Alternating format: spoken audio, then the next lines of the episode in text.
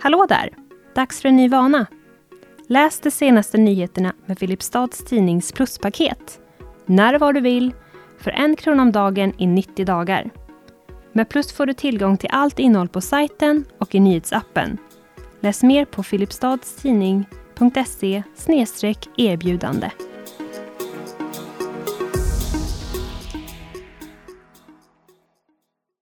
Saker vi inte pratar om. En podd om starka livsöden och tabubelagda ämnen. Det här är Emily. Och det här är Sanna. Och det är vi som står bakom denna serie.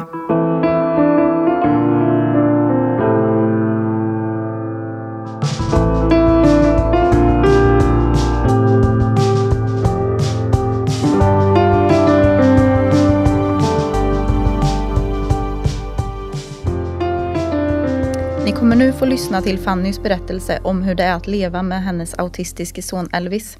Hon var bara 19 år när hon blev förälder och som nybliven ung mamma kände hon att hon inte blev trodd när hon påpekade att det var någonting som var annorlunda med Elvis. Vi åkte och träffade Fanny och Elvis och lilla syster Vilma en dag i september i deras hus i Filipstad. Och det första jag tänkte på när vi kom dit var att det här måste vara en ganska aktiv familj. För det var, det var gungställningar och klätterställningar och ett stort, stort staket runt hela tomten. Och eh, den första vi träffade var ju Elvis. En ja, han glad... kom ju utspringandes där genom dörren så fort han såg att vi parkerade bilen utanför. Mm, jätteexalterad och glad. Så han, han bara stack ut till oss och sa hej och tog med oss in och ville visa oss allting han hade. Alla gosedjur och alla bilar och alla traktorer. Och det Fanny har eh, pratat om, eh, eller började prata om ganska tidigt var ju att sociala medier blev ju en ganska stor räddning för henne i det här. Det var ju där hon hittade eh, andra familjer i samma situation. För i början så kändes ju allting väldigt ensamt. Och det är ju något hon återkom ofta till under intervjun att det kändes ensamt och känns väl fortfarande lite ensamt också. Men just sociala medier blev en räddning. Så var det i början också. Eh, när man satt på så här, eller, ja, vad säger man, föräldrar, ja. öppna förskolan och allt pratade om så här, ja, mitt barn kan det här och mitt barn. Mm.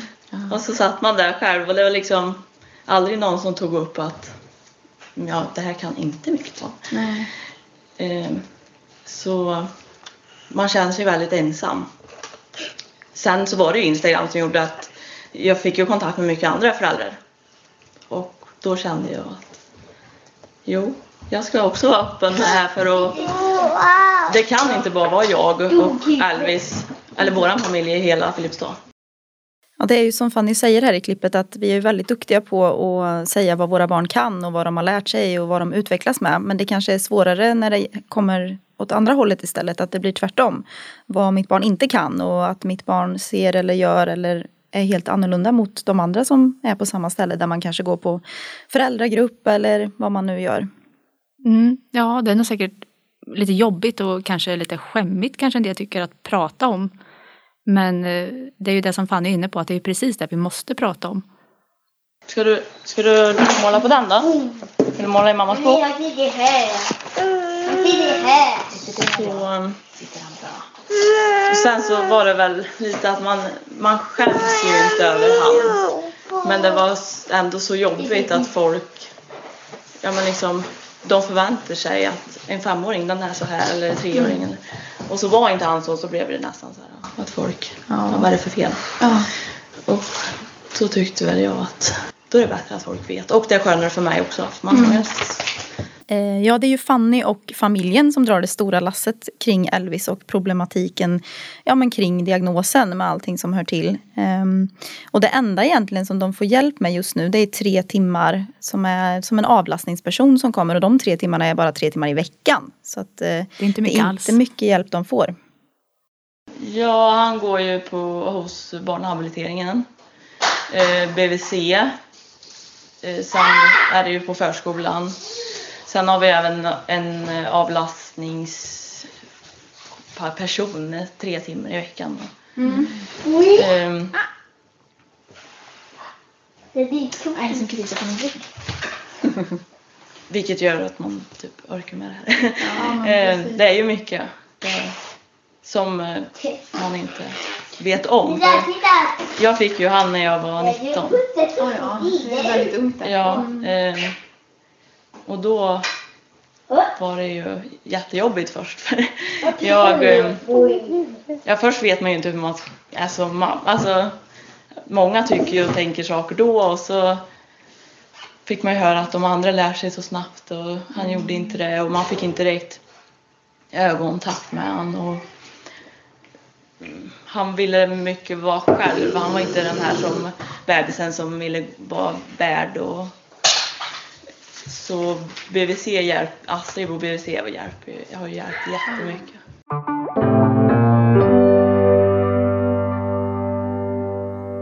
Fanny är ju lite inne på att man inte ska jämföra barn med varandra. Alla är ju olika. Men ibland blir det lite oundvikligt. Som Elvis har ju en kusin som är lika gammal som honom. Och det var väl när de träffades redan som små bebisar som, San, som Fanny såg att Eh, Elvis var inte som kusinen. Kusinen var mer framåt och sökte ögonkontakt och inte så... Och det gjorde inte Elvis på det sättet.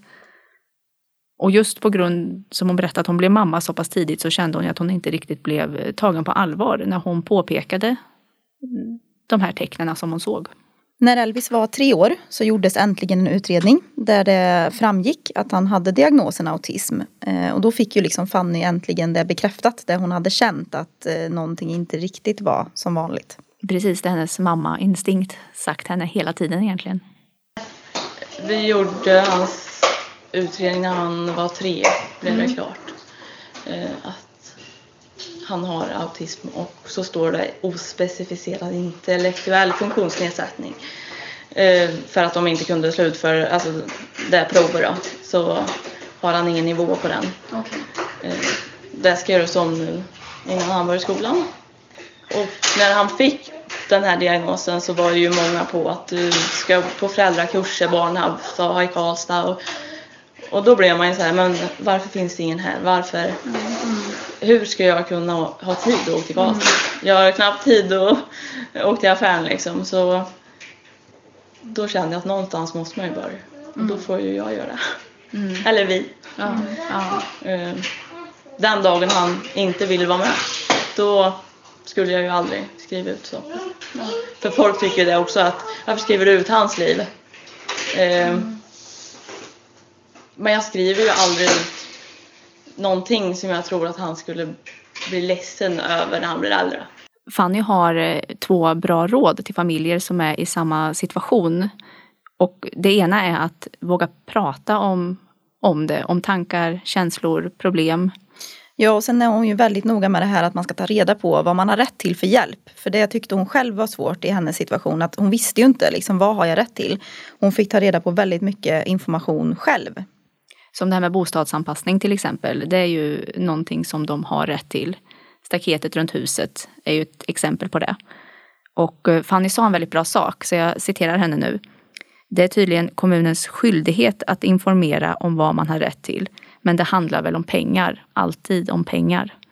Och det var väl därför, menar hon på, som man inte hade fått den här informationen.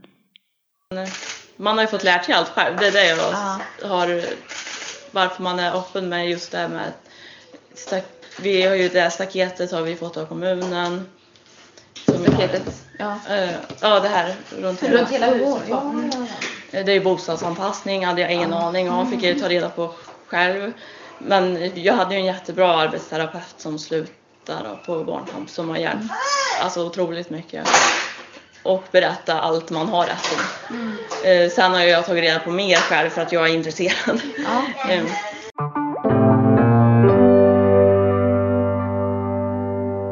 Vi håller ju på och söker assistanslön också.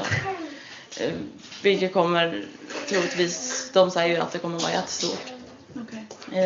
Och det, men vi har ju läkare och allting som säger att det är ju liksom ohållbart. Han går ju upp runt ett, två på natten. Han somnar ju runt åtta med hjälp av melatonin. För, ja. Förut fick vi ju ha lägg, ja, läggningen kanske typ tre, fyra timmar mm. och ändå gick han upp runt ett. Mm. Nu somnar han runt åtta och går upp runt ett. Mm. eh, sen så... Men vad, vad, så ni är uppe från ett? Ja, jag och han ofta. Och när sover du då? Jag sover mellan typ 10, 11 till han går upp. Han blir ju trött, han blir ju väldigt på eftermiddagen. Det är ju liksom absolut om man varit på förskola, vi får ju hjälpa med allt hemma. Det går ju, alltså hans kropp lägger ju av liksom. Um, han är väldigt mm, bunden till mig. Mm. Så på nätterna så är det ju oftast jag som behöver gå upp för att han ska vara tyst och inte väcka henne. Det här med assistanstimmarna kan vi ju återkomma till lite senare för där har vi lite ny information. Ja, absolut. Ehm, som hon berättar här i klippet att han ja, men går upp mitt i natten. Det måste vara en ohållbar situation för familjen. För jag tänker som mamma och pappa behöver man ju också de här timmarna att sova. Eh, och behöver man gå upp så tidigt och vara vaken, det, det säger sig självt, det funkar ju inte. Så de är ju verkligen i behov av de här assistanstimmarna. När vi var där hemma i huset hos Fanny och, och vi liksom tog del av hennes berättelse så vet jag att efteråt när vi åkte därifrån så tänkte vi båda två hur länge kommer Fanny orka det här? För det var, alltså det, bara att ta del av allt hon gör och höra det gör mig nästan stressad. Det, det, är så sjukt mycket som hon måste ha tid med under en dag och så mycket hon måste ha koll på och hon får aldrig någonsin slappna av. Eh, och det är ju lite det hon har berättat också med Elvis att han, han har ingen konsekvenstänk. Och han är rymningsbenägen. Och under intervjun när vi satt i hennes kök så såg vi att ögonen gick ju hela tiden mot Elvis. Att även om vi pratade med varann så, så var ju liksom hennes kontroll och hennes, hennes blick var ju alltid på Elvis för att det inte skulle hända någonting. Mm. Hon, hon sa ju det vid ett tillfälle också att när Elvis var inne och lekte i sitt rum, alltså i rummet intill, när hon inte hade uppsikt över honom att Egentligen tyckte hon inte om att han var där inne själv men nu hörde hon ändå vad han gjorde så då var det okej. Okay. Ja, det var liksom en ständig, ständig vakt. Hon, är, mm. hon är liksom, får aldrig någonsin bara ta det lugnt, slappna av och kunna sitta ner liksom helt själv och bara få vara. Utan det är någonting hela tiden. Eh, sen är det ju jättesvårt att göra saker med han eh, själv. Vi måste nästan alltid vara två. Eh, eftersom vi har bägge två. Mm. Eh, jag går ju, ja på gården nu kan jag gå ut när vi har staket runt. Eh, jag går ju aldrig nästan ut och går med dem eller och jag, alltså jag skulle aldrig kunna åka till Karlstad och göra utan ta med mig någon liksom. För han rymmer ju och mm. springer här. Mm. Tänker inte på att han försvinner. Eh, så assistans ska ju vara för att folk ska kunna leva ett liv som, ja. som alla andra i den åldern. Och det kan ju inte Vi var ju lite inne på det förut hur Fanny egentligen orkar med allt det här, att göra allt det här. Men hon sa ju vid ett tillfälle att man har inget val och man tänker inte på det förrän man pratar om det. Fanny är ju så mitt inne i allt det här alltså att eh, hon bara kör på. Och jag vet att hon pratade om att hon skulle önska att hon hann att träna och att hon skulle önska att liksom hon kunde göra några aktiviteter och så men det, det finns liksom ingen tid till det. Nej. Och de, de har ju en viss avlastning och får ju hjälp av familjen, mormor, farmor, faster. Men eh, de lämnar ju inte bort barnen så ofta ändå berättar hon. Om det inte är något absolut särskilt de måste göra. Ja, någonting som de skulle vilja ha mer tid till det är ju också det här att Elvis ska få öva. För han har ju en eh, kommunikations-iPad som han ska träna med när, när de hinner liksom. Eh, och det sitter ju även uppe i köket på kylen en liten liksom, tavla där han ska sätta olika saker i rätt ruta, vad han ska göra mm. och, och, i vilken ordning och sådär. Precis, träna förståelse och utöka ordförrådet och sådana saker. Ja. Sen är ju någonting som Fanny också pratade om, det är just det här med framtiden. Att den är väldigt oviss. Eh, hon vet inte hur Elvis kommer vara om några år, eller det vet väl ingen än, liksom, hur, hur han kommer att växa upp och hur han blir. Ehm, men däremot så återkommer hon ju alltid till det här att de behöver få assistans för att det ska bli bra. Och jag är inte så insatt i just det här hur, vilka som får det och inte får det. Men det känns ju som att det är ett klockrent fall där det verkligen behövs. Det finns även misstankar om att Elvis har ADHD. Men den utredningen har man inte kunnat eh, slutföra än. För man vill väl kanske vänta och se lite tills han blir lite äldre också. För att hans eh, humörsvängningar kan ju bero på att han fortfarande inte kan kommunicera så bra. Att han inte har så rikt ordförråd än den enda gången han kan vara lugn det är när han kollar på paddan eller tvn. Mm. Annars så går det i 110 mm. jämt. Mm. Även på förskolan. Och det har ju säkert med diagnoser att göra för att man ser skillnad på henne. Hon liksom kan ju vara, vila någon gång. Mm. Han vilar ju när vi säger att nu sätter vi oss lite på pannan. Liksom.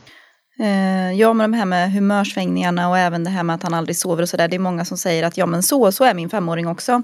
Men, jag, men Fanny sa ju till oss att hon är väldigt trött på att höra det för att det är en stor skillnad. Och hon upplever att det finns en stor um, okunskap i, liksom, kring diagnosen och i hur man också bemöter Elvis. Sen glömmer man ju oftast bort att han är, eller man glömmer ju inte bort men han är ju också ett vanligt femårigt barn. Om man säger så. Alltså, jag, jag ser ju skillnaden. Vänta Vilma. Eh, de svårigheter han har på grund av diagnosen och de som är kanske bara en vrång Vanliga femårsproblem. Ja. Eh, Så jag kan ju bli lite irriterad när folk säger att ja men min femåring också så. Nej, det är, skill- alltså, det är skillnad. Det är, ja, han kan vara sur att han inte vill sätta på sig jackan när han går ut. Då kanske alla femåringar är så. Men eh, han, han släpper ju aldrig det. Han, då är ju liksom hela dagen förstörd. Någonting som ehm, också Fanny pratar om det är ju det här att det är stor skillnad på vuxnas eh, förståelse och barns förståelse med, med det här med diagnosen. För att barn ser ju inte att Elvis är annorlunda utan det är ju vi vuxna som, som ser att det är någonting som inte är som vanligt. Mm, nej, hans kompisar på förskolan tycker ju inte att det är något konstigt med Elvis. Som Fanny Och de säger. hör ju vad han säger. Ja, de kan ju precis. kommunicera via kroppsspråk och även liksom hör hans ord och sådär. Utan det är ju det är vi vuxna som märker att det är någonting som är lite annorlunda. Det känns som att alla har, alltså vi har så lång väg att gå innan folk accepterar att man är annorlunda. Eh, Barn tänker inte på det. Det är det som är så fascinerande av barn. Men barn är ganska, alltså de tänker inte på det här. Alltså, för som på förskolan när jag varit lite rädd att han, inte än, men eh, att han har svårt att få kompisar kanske. Och, men de ser det liksom inte ens som att han, ja men han kan ju prata. Ja. För de förstår eh, vad han vill. Eh, för de har ju lärt sig, alltså de tycker inte ens att det är konstigt. Eh, som, eh, så i, varför man liksom är öppen med det också för att vuxna ska, alltså det är ju dem man måste ändra på. Att det är okej. För det, det måste ju komma från någonstans till att barnen till slut inte accepterar att man är annorlunda. För nu gör de ju det, när de är fem. Men inte sen när de blir lite äldre. Eh, ja, det är ju som, alltså det Fanny säger här är att hon har ju kommit långt men det är ändå en ganska lång väg kvar att gå och hon kämpar på och kämpar vidare. Men eh, det är en lång kamp och någonting som hon är extra orolig för som hon tog upp några gånger under intervjun det är ju det här att eh, Elvis kommer snart att börja i skolan. Och där är ju problemet att han kommer att behöva ha en, en resurs hela tiden som går bredvid honom för annars kommer hon behöva vara i skolan. Man har ju lärt sig nu att det är ju Alltså det är bara början på allt kämpande man får göra. Jag har ju försökt, alltså jag har varit nervös för hans skolgång i, sen han var två. Eh, Så förskolan försökte ju få med skolan till exempel, ja det är ett exempel, på ett möte i, härom förra veckan. Och eh, skolan sa nej. För att de gör inte så, de träffas i maj sen, då kan vi ha möte. Och jag tycker att det borde också ändras. För, för att lugna föräldrar. För att jag vet, jag har ju sagt det att han går inte en dag utan en egen person eller så får jag vara med han. Men du, han behöver ju ha en resurs. Ja, för att det, det, alltså det är farligt för han. Han kommer springa därifrån, han kan eh, gå till älven. Alltså han, det är farligt. Hur ska de hitta en från maj till augusti så här på heltid? För han ska in på fritids också. Det stressar ju mig jättemycket och det känns som skolan, de bryr sig inte just nu. Det är ett senare problem. Det märks ju att Fanny verkligen brinner för de här barnen. Att, att göra deras röst hörd och att hon kämpar för att de inte ska falla mellan stolarna. Eh, Fanny hoppas ju verkligen på en förändring och kanske inte minst sagt i skolorna. Eh, det har ju blivit en stor förändring med större klasser och fler elever. Och det kanske är lätt då att man glömmer de här barnen som behöver lite extra hjälp. Mm. Fannys mål är väl att försöka att ge den hjälp och stöttning som hon själv inte fick som nybliven mamma. Och jag vill ju till slut kunna vara med på sådana här, för, alltså som på BVC och sånt där för att visa att man är inte själv. Eh, och jag är, ja, eftersom jag fick henne när jag var 19 så kände jag mig så jättesjälv. Det var ingen av mina kompisar som hade barn och man kunde inte, ja mamma hade ju, alltså har ju haft oss men det är ju mamma och vi har ju växt upp liksom. Eh, så jag ska börja en utbildning till social, socialpedagog. Mm. För att jag, jag brinner ju för de här barnen. De blir ju väldigt mellan, sol, alltså, mellan stolarna. För som du sa, har man en annan funktionsnedsättning, sitter i rullstol eller uh, har en uh, hjärnskada eller liksom, då är det självklart att man får hjälp. Det, fin- alltså, det är så här, du har hjälp. Är man sen en, ett normalt barn utan, då, då funkar du ju liksom som du ska. Mm. Och sen finns det ju de här som inte det inte syns. Nej. De, nej, du, du klarar ju det här. Du klarar att äta på förskolan. Ja, fast hemma är han för trött, det går inte. Ja, fast han klarar ju det på förskolan. Men ska han svälta när han är hemma då? För han funkar ju. Alltså han funkar så. Alltså, de förstår ju inte att de funkar helt olika.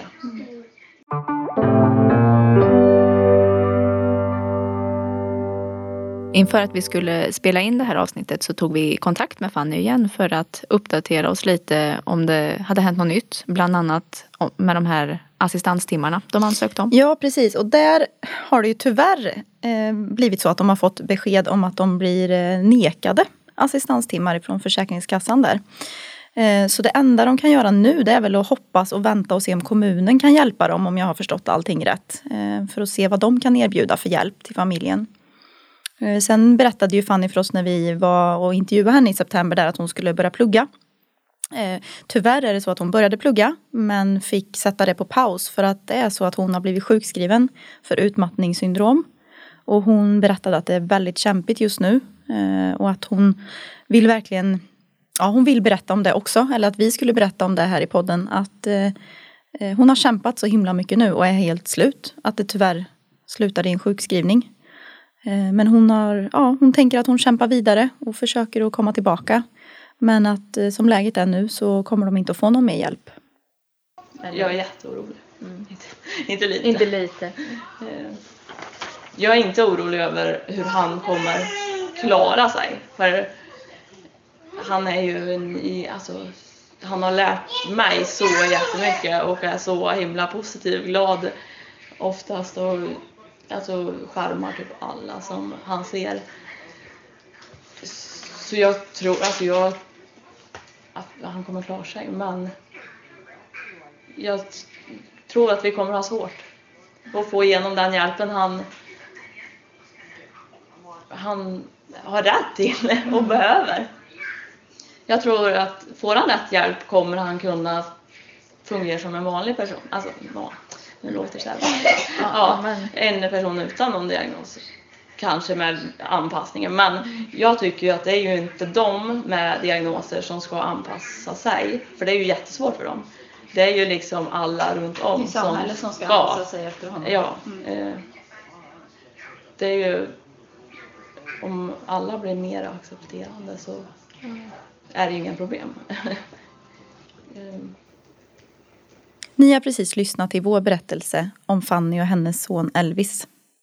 Vi hoppas ni vill fortsätta lyssna för vi har fler spännande avsnitt på gång. Bland annat om psykisk ohälsa och Katarina som fick en hjärntumör när hon var gravid.